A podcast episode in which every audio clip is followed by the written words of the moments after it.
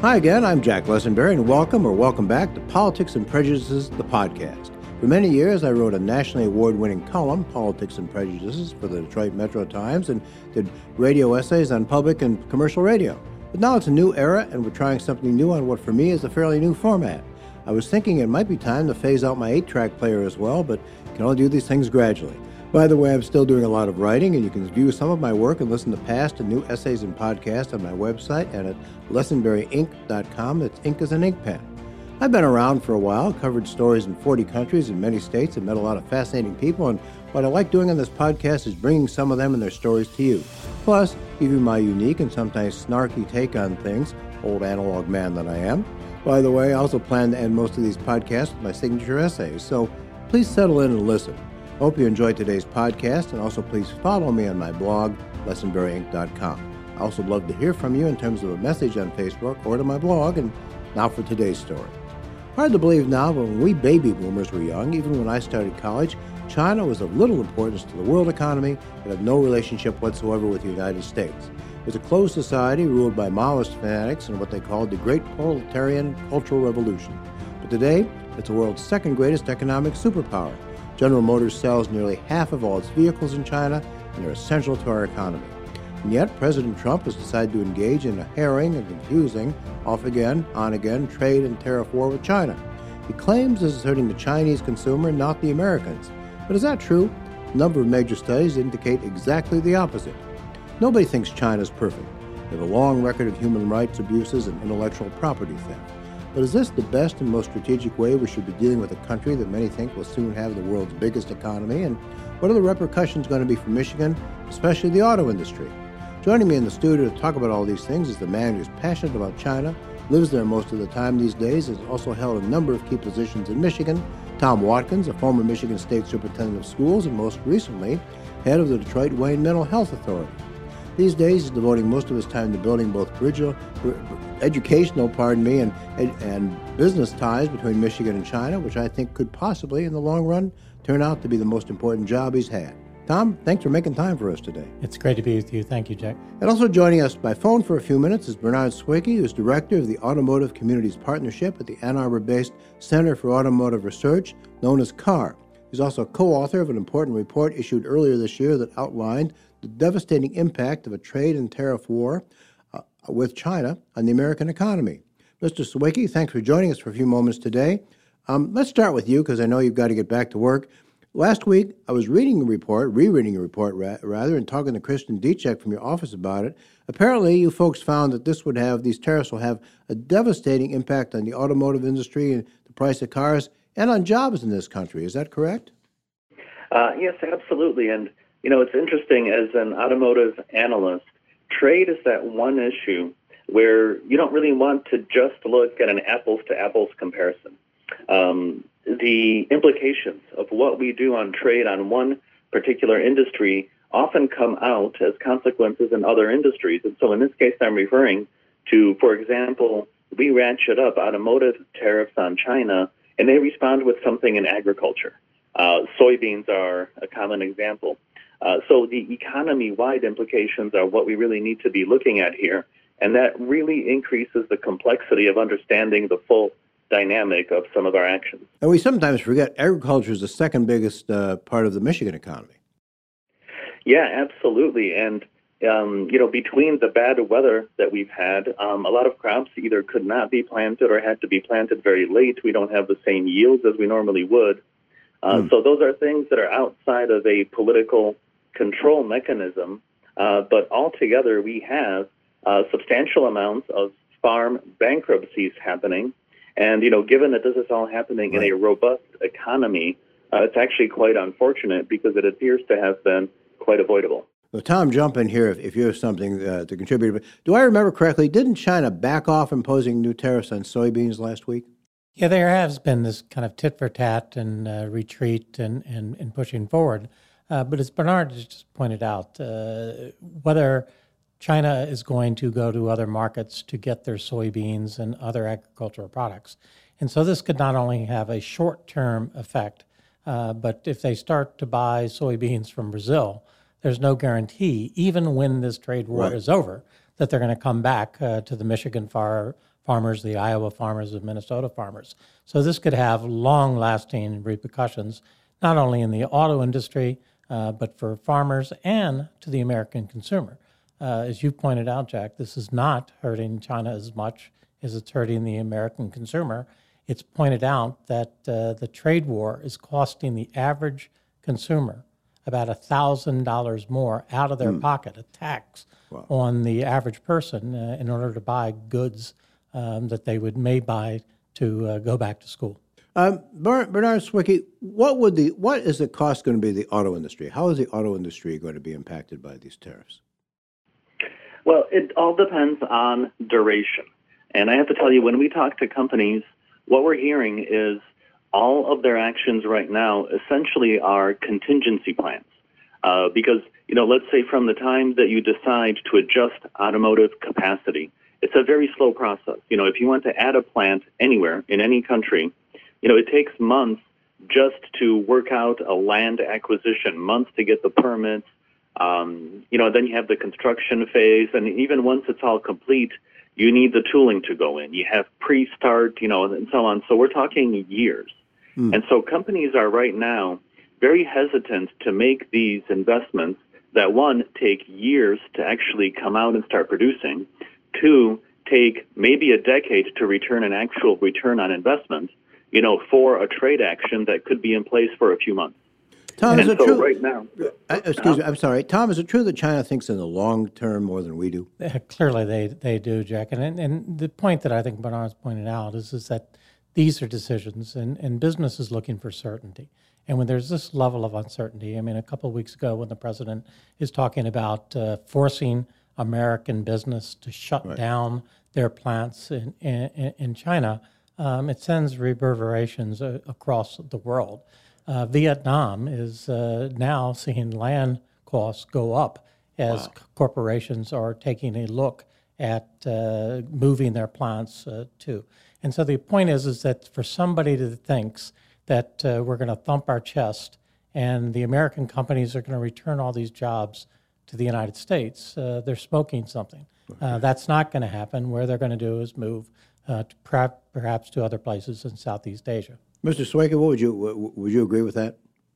Oh, absolutely, and we're actually seeing it in the numbers. So, for example, we've done uh, trade analyses of certain automotive components uh, in response to uh, some of these different tranches of tariffs that we've put in place. Mm. And so, for example, what we have found is for the most part, yes, imports from China of those goods decrease, but at the same time, imports from other countries, particularly Mexico, also increased. So, from the point of view of the American economy, we bear the full brunt of the repercussions of the response that China directs against us.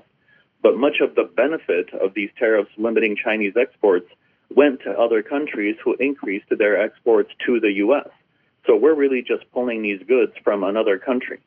Well, um, what would happen to General Motors without its business in China? well, you know, General Motors also, for the most part, uh, is almost 100% out of Europe. So right. we're talking about this enormous kind of semi-global automaker that's really dependent on two markets in particular, which is the U.S., basically North America, and China. Now that they sell more vehicles in China than here, the odds are extremely high, right? Right you would essentially uh, turn General Motors into another FCA if uh, if China went away uh, from its portfolio, or if let's say the China uh, part of the portfolio became unprofitable. Now, if you say when you say FCA, you mean of course Fiat Chrysler, of course. In Correct. other words, are you saying that General Motors would not be viable, or at least not vi- be viable as a standalone company without its business in China? No, you know, I think that you know just as FCA is um, viable uh, GM could, but it would be one incredibly painful contraction given that right. they have more sales in that market uh, in China than they do here.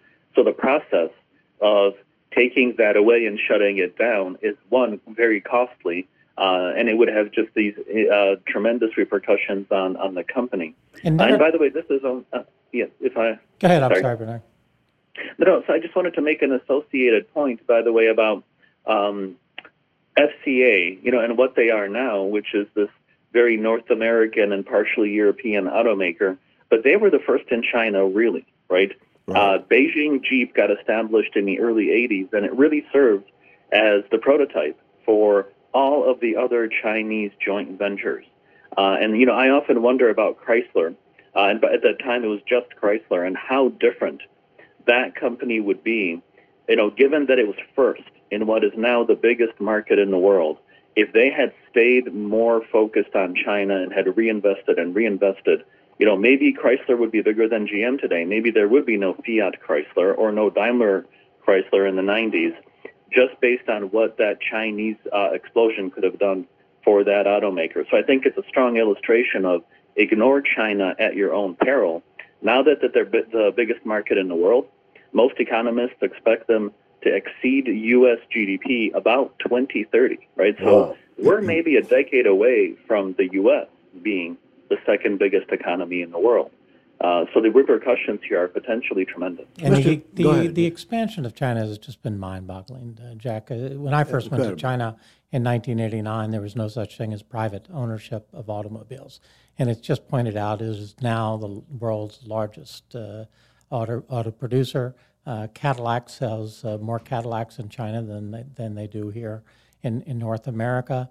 Uh, it used to be bicycles and Mao suits, right. and now it's uh, Maseratis and Cadillacs and Escalades and, and everything else that, that is there. unbelievable. I want to come back to your story and your sort of life in China moment, but before I let you go, Mr. Swerke, if the U.S. trade representative were to call you tonight and ask for your policy advice, what should we be doing?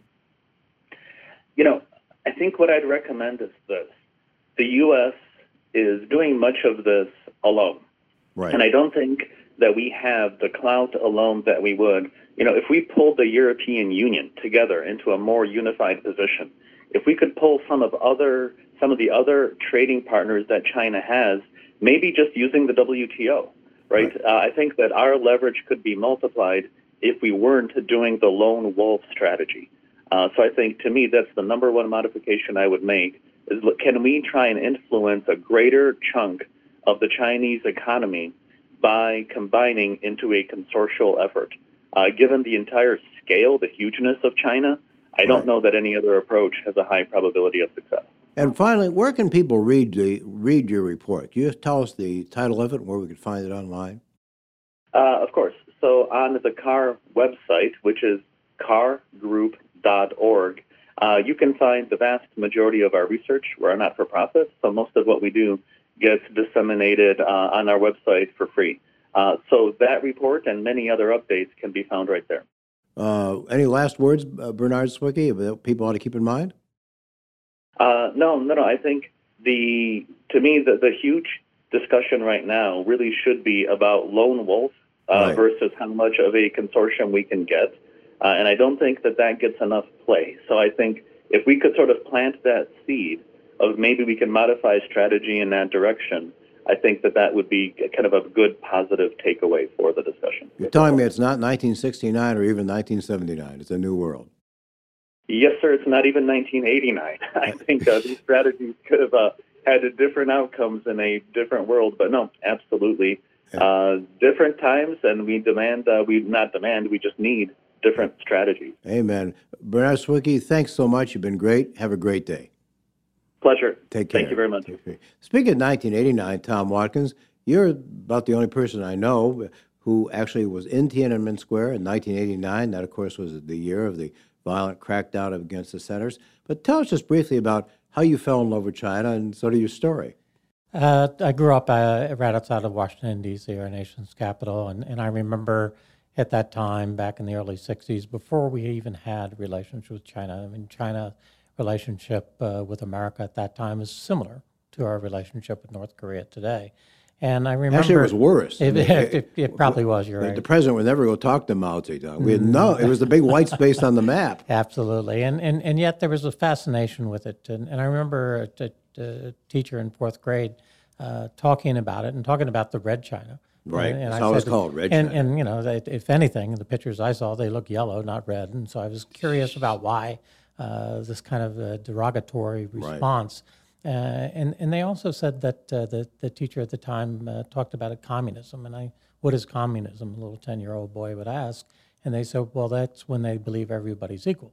And I said, well, what's wrong with that? Uh, then you subversive view. Yeah, exactly. you know, and then they said in America everybody is equal, and, and right. my little ten-year-old mind and, and eyes uh, said that wasn't true. Poor people weren't treated as right. well as rich people, and black people certainly weren't treated in the same way as, as white folks were at that time. So it was just a spark that was there. And, and in 1988, uh, Governor Milliken uh, went to China early. I think it was right. Mrs. Milliken uh, who went. Uh, and, and, when Governor Milliken was in office, Governor uh, Blanchard came in. I worked with him as deputy campaign manager and deputy chief of staff to, to Governor Blanchard. They went to China. I was at the time a deputy in the Department of Mental Health. Uh, clamoring to go, but there was no real reason right. to take the mental health guy uh, to China. In 1988, we organized an international mental health conference, and uh, a professor at the University of Michigan, Dr. Ken DeWoskin, really a godfather to me of opening my eyes and, and enlightening me on, on China, uh, helped uh, arrange that, that, that, trip. And uh, he asked if we could uh, raise the private funds in order to bring Chinese psychiatrists who had been pushed down uh, during the Cultural Revolution. Right. It was bourgeois to be practicing Western uh, medicine. Uh, they came over, and he knew then what I know now. They would invite us back. And in 1989, I organized, using private funds, no public dollars, uh, but to organize about 30 people to go to the People's Republic of China, and it happened to be at a very, very historic time. And you know, Jack, I, will never forget being in Tiananmen Square, and this is mid-May, so it was a couple right. weeks before the, the bloody crackdown. Uh, and it was more like a Boy Scout jamboree at that time. It was very exuberant. There was a lot of idealism. And uh, being a Western person in, in, a sea of about a million students, mainly young people, mm. um, they would ask me, you know, why are you here? And they couldn't understand why a person late 20s, early 30s could be, in essence, the right. uh, director of a, of a, a major uh, department of, of government. Uh, they'd asked me if uh, I had my own apartment. I said, I have my own home.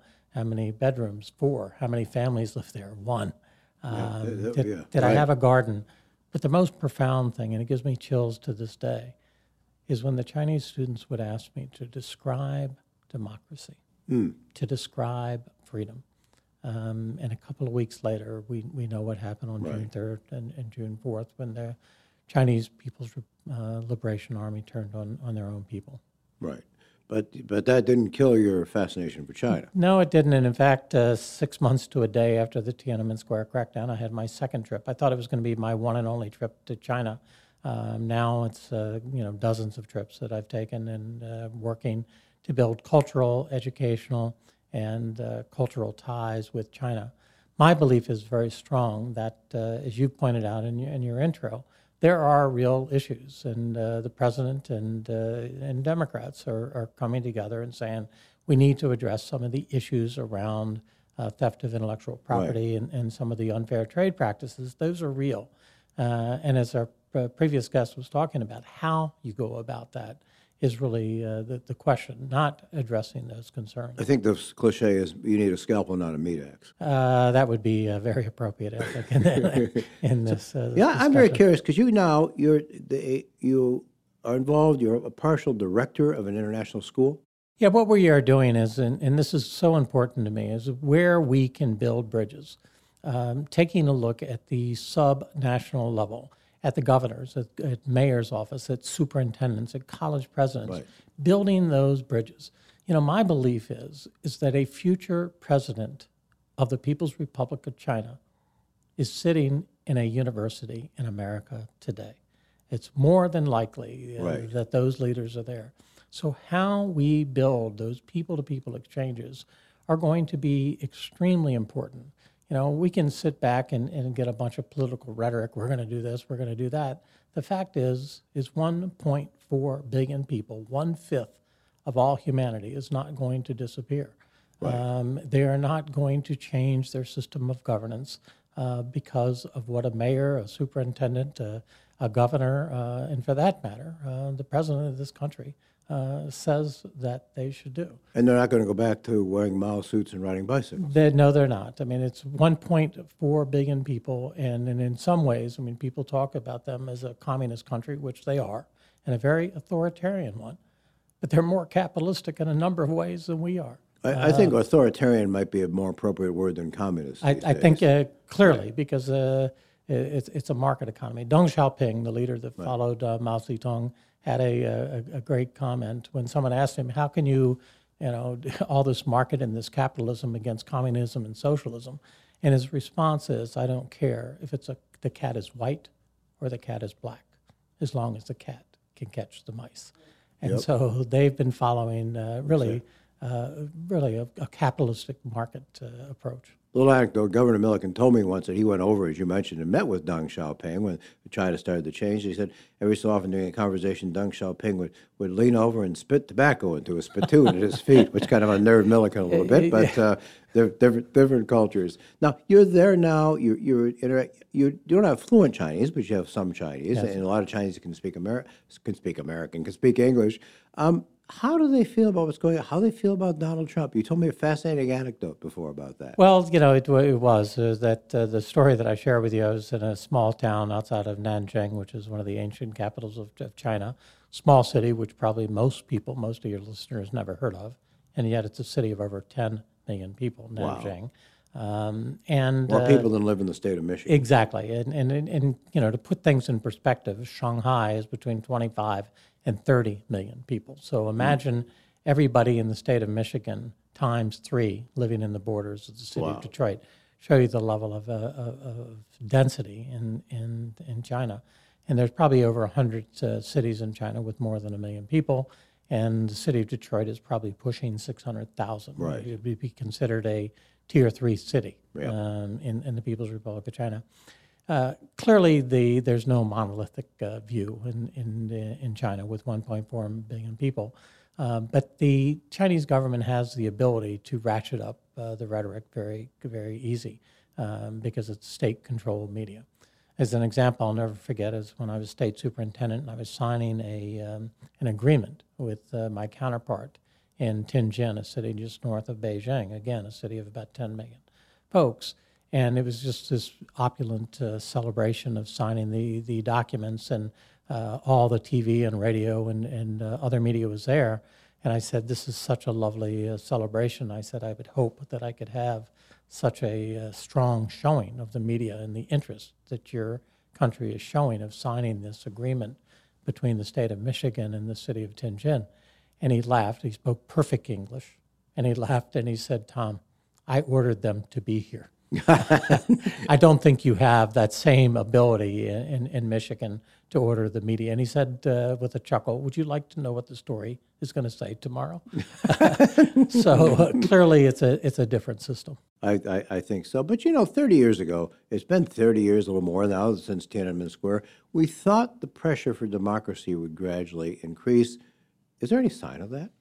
You know, it's, it's one of the things that people have been saying. Real Chinese expert is that is the Chinese economy the Chinese economy opened up and and uh, more uh, people flooded into to China, that you would see greater freedom, democracy, and, and moving more and more towards our system of government. And I and I think that uh, people were just uh, hoping and wishing that. Uh, China uh, has very strong history. I mean, of 5,000 years of civilization. It, October 1st will be the 70th anniversary of the founding of modern China, the People's Republic of China. Um, and so they're not going to, to go back. And so I think that uh, there's been a lot of hope and prayer. Clearly, things have changed markedly uh, from where I entered China 30 plus years ago. Um, and you'll continue to see that change.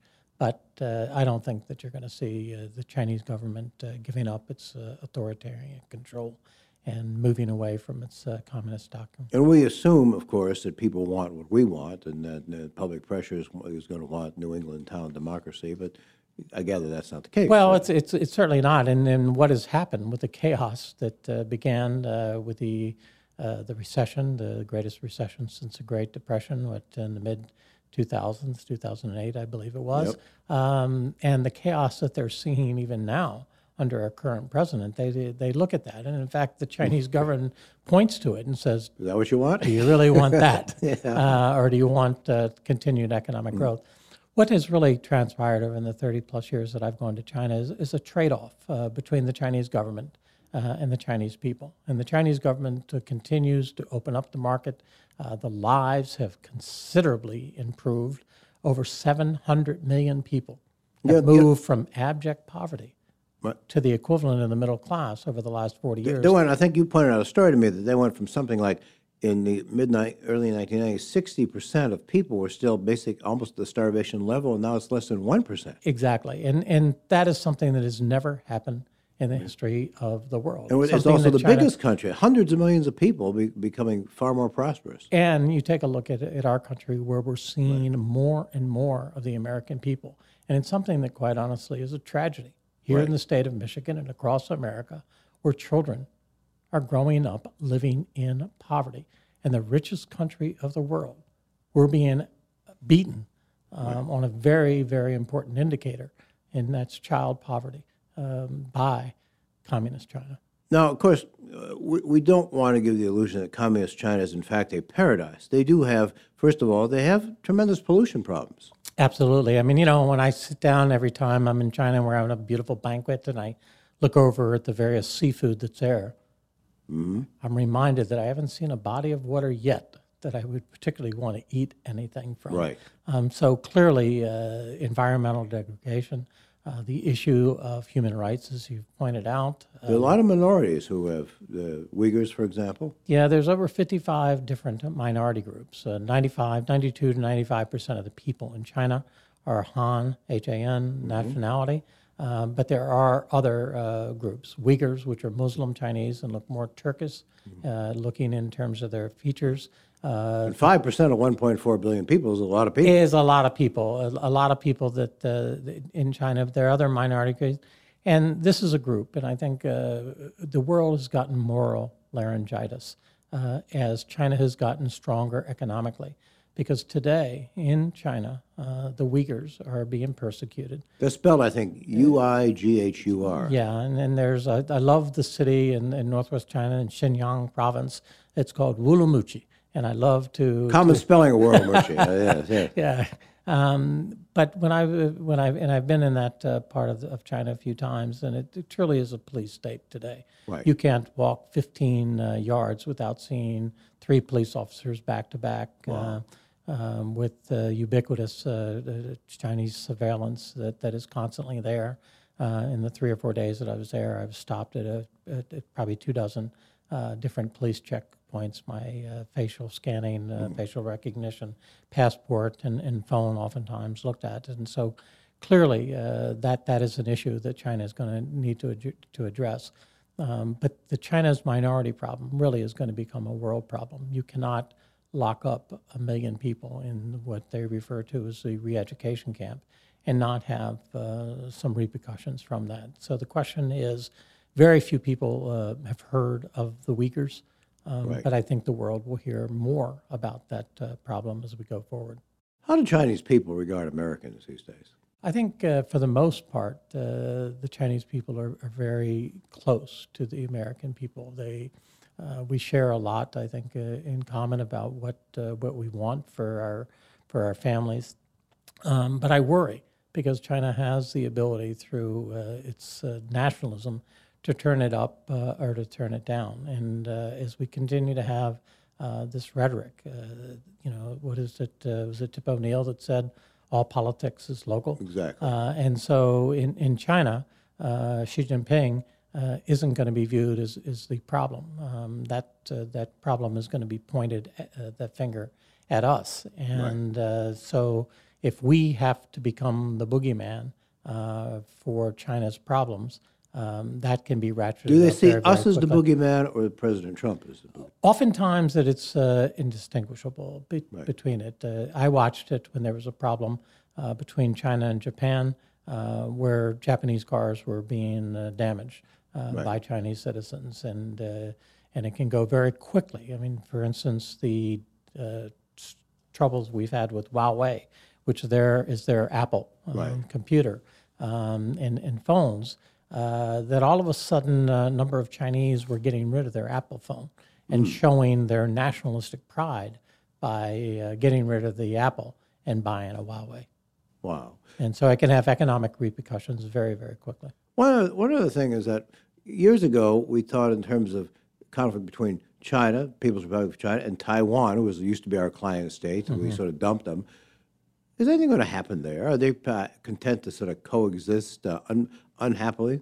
Well, it's uh, it's very interesting right now because what is happening in, in Hong Kong, I think we're going on. Uh, I think it's the fourth month of protest uh, there. That the Right. protest started off uh, about an extradition bill that would make it easier uh, for the Chinese government to uh, extradite. Uh, Just to people. refresh our memory, Hong Kong, of course, was a British protectorate for many years. It then reverted back to China about uh, 1997. uh, 1997. and it was a 50-year contract where it would be uh, one country, two systems. Right. And uh, so we're into that, but the Hong Kong people are seeing that those freedoms that were supposed to be protected under this agreement to phase in. And as you pointed out before, the Chinese tend to have a longer view of the world that we in the West do. Um, but they've begun to, uh, to, to react to that. And so what started off as a protest over a bill to uh, extradite uh, people that were wanted for some criminal activity, and they've even backed off on that, now has expanded, and it's gone into the third or fourth month. Uh, and there's a lot of worry that uh, that uh, how that situation is handled in Hong Kong could uh, spill over into uh, into Taiwan, and so uh, they're really in a, between a rock and a hard place as they try to accommodate the demands and try to get things back in order in Hong Kong, which is a major economic driver uh, for that part of the world and certainly for China. It's a main, it's a main profit center for China. You've got this tiny area of, I think it's about less than half the size of Oakland County with seven and a half million people, and it's one of the capitalist hubs of the world, right? Absolutely, and a beautiful place. I was just there a few weeks ago, and and uh, there's a lot of turmoil. In fact, uh, it's hurting the the Hong Kong economy uh, because tourists are, are turning away and other people, and it's one of the major financial centers of the world with New York and uh, and London and certainly Hong Kong and, and Singapore. So it's, it, it really could have some serious repercussions, not only on the short term and the long term, and uh, what China does for Hong Kong um, the Taiwanese uh, are, are certainly going to be looking at that. Finally, what do you think our policy should be? What should be, would be a rational policy of engaging China in a way that made sense for both countries? Well, I think that we do need to address uh, the issues of fair uh, trade. I think that we need to stand up for our values without uh, kind of enforcing and pushing them on a- an independent uh, country uh, like like China. I think that it would make more sense, as a prior guest uh, said, to not go it alone. We should have engaged and involved our allies um, in this uh, tussle, this trade war, if you will, with China. That would have made a lot more sense um, than what we are doing today. At the end of the day, China's not going away, nor are we. Right. China will continue to rise. I mean, for somehow or another to think that that should come as a surprise is, is pretty naive, I think, on our part. There is no God given right for us as Americans to remain number one. Uh, if you look back in history, China had the world's largest economy 17 out of the previous 21 centuries. Wow. Um, and so that's going to be the, the, the issue, I think, that it's there. Um, that it's just a reality going forward. They're going to continue to grow. The question in my mind is how do we assure that China's rise doesn't come at our demise? And just pointing out uh, China's cheating or China's a problem is absolutely ridiculous. Right. What we should be doing as Michiganians and certainly as Americans is tr- investing in education, uh, technology, infrastructure, uh, research, development, and, uh, and technology. That is an offensive plan that we can do. Clearly, we can uh, point out the problems and we can fight with China around uh, unfair trade and intellectual property. But at the end of the day, when we invest in ourselves, that is really going to be the strategy that's going to keep us number one going forward. I think sometimes that uh, we're still operating from a worldview shaped uh, by the conditions when you and I were kids in the 50s and 60s. That at that point you had uh, much of the industrial world was still devastated from World War II. You had the developing world, and then you had the immensely rich United States of America. It was only a matter of time before the rest of the world started catching up. And, and in fact, uh, you know, I sometimes kiddingly said we ought to send uh, Mao Zedong a thank you letter. Because imagine if China would have got its act together in right. 1949. Exactly. Uh, and as opposed to having the Great Leap Forward, where they were trying to. It was a great leap backwards. yeah, it was a major leap backwards. in the Cultural Revolution where the, basically the country became psychotic uh, for, right. for a decade. It, it devastated uh, their economy. Devastated their economy. If they would have had uh, someone like uh, Deng Xiaoping, who uh, moved to the market-based economy in the 50s, uh, right. we wouldn't have gotten a 40 or 50 year head start after no, after World right. War II. And so we, we ought to be very right. thankful they didn't get their act together any earlier. Well, we frittered away our big lead, and it's time to time, time to have a new strategy. Yeah, that's absolutely true. Tom Watkins, it's always a intellectual pleasure to talk to you. Uh, you headed back to China in October. I hope to go back. It's a continual uh, passion of mine to build cultural, uh, educational, and economic ties between Michigan, the United States, and China. It's the only strategy that makes sense going forward. Amen. Well, thanks for making this time for us today. I hope a lot of people are hearing you, paying attention to these issues, and I hope you'll keep me posted. I will certainly do that, Jack. Great. By the way, I want to thank everyone who donated to help fund the production costs of this podcast, including Lonnie Jordan, a superb longtime journalist and writer who's now living in Minnesota, Tricia Vance, a former Toledoan who's now retired editorial page editor in North Carolina. If you'd help to keep these podcasts going, if you'd like to help, rather, I'd be thrilled if you'd send a contribution to me via Zing Media Group, 186 North Main Street, Plymouth, 48170, or message me on Facebook or my blog for more details. Well, that's about it for now, except for my signature essay. Also, again, please check out my blog, lessenberryink.com. It's ink as an ink pen. Ink pen. Click the button and subscribe. Listen to our next episode soon. Tell your friends and feel free to send me a message. In the meantime, I'm off to fire up the Google on my electric typewriter and figure out our next podcast, which will be about something that will be actually critically important again, the 21st century. This is Jack Lessenberry with Politics and Prejudices. I'll see you again soon.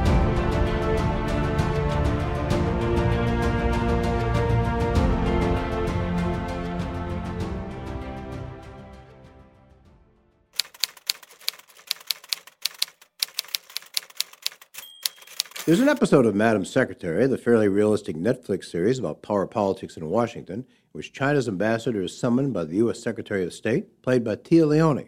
The air computer systems on Air Force One have been hacked, she wants to know if China could have done it.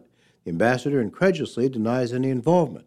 Madam Secretary says in 2000, China owned only 6% of the U.S. foreign debt. Today, it's more than 20%. The ambassador goes on to explain that when his country decides to take over the United States, they won't do so by military means, they won't have to. They'll just assume control of their debtor. Now the show is fiction, of course, but we do own more than a, we do owe rather more than a fifth of our entire foreign debt to China, a little over 1.2 trillion, that's trillion with a T, dollars. And beyond that, our economies are more and more intertwined. General Motors now sells 43% of all the cars they make in China. That includes the vast majority of Buicks, which is a big reason why Buick survived as a brand when Pontiac and Oldsmobile did not. According to Kristin Dziczek, the well informed head of industry, labor, and economics at the Center for Automotive Research, the tariffs the president has imposed or has vowed to impose on China will cost 368,000 jobs. That's American jobs, many of them in Michigan, not Chinese jobs. The tariffs would also add $2,000 to the cost of a car built in this country, nearly double that for an import. That doesn't feel much like winning, whatever the president says. Seems to me that we're going about this all wrong and playing a game of dangerous brinkmanship. That doesn't mean that China isn't a threat to our economic interest in some ways, or that we shouldn't be a hard and tough negotiator. But as Tom Watkins likes to say, China's rise doesn't have to come at our demise. That's a, there's an old, pardon me, there's an old and wrong-headed economic theory known as mercantilism that held more or less that for one country to do well, another has to do badly. That theory was discredited long ago, but incredibly, it seems that some people still believe it. The truth is that China has about four times as many people as we do and is the fastest growing major economy in the world. We can't possibly ignore that, and if we try to do everything we can to hurt them, in the long run, we'll pay. That's just common sense. Watkins also likes to say that the China U.S. relationship is the most important bilateral one in the world, that going forward, all major issues will intersect at the corner of Washington and Beijing. That's already becoming the case. We need to find a way to get along for our mutual benefit, Watkins says. I think we ignore that advice at our peril. economically, not finding a way to live with China could even be fatal. I'm Jack Lessenberry. Thanks for listening. I hope you will be again soon.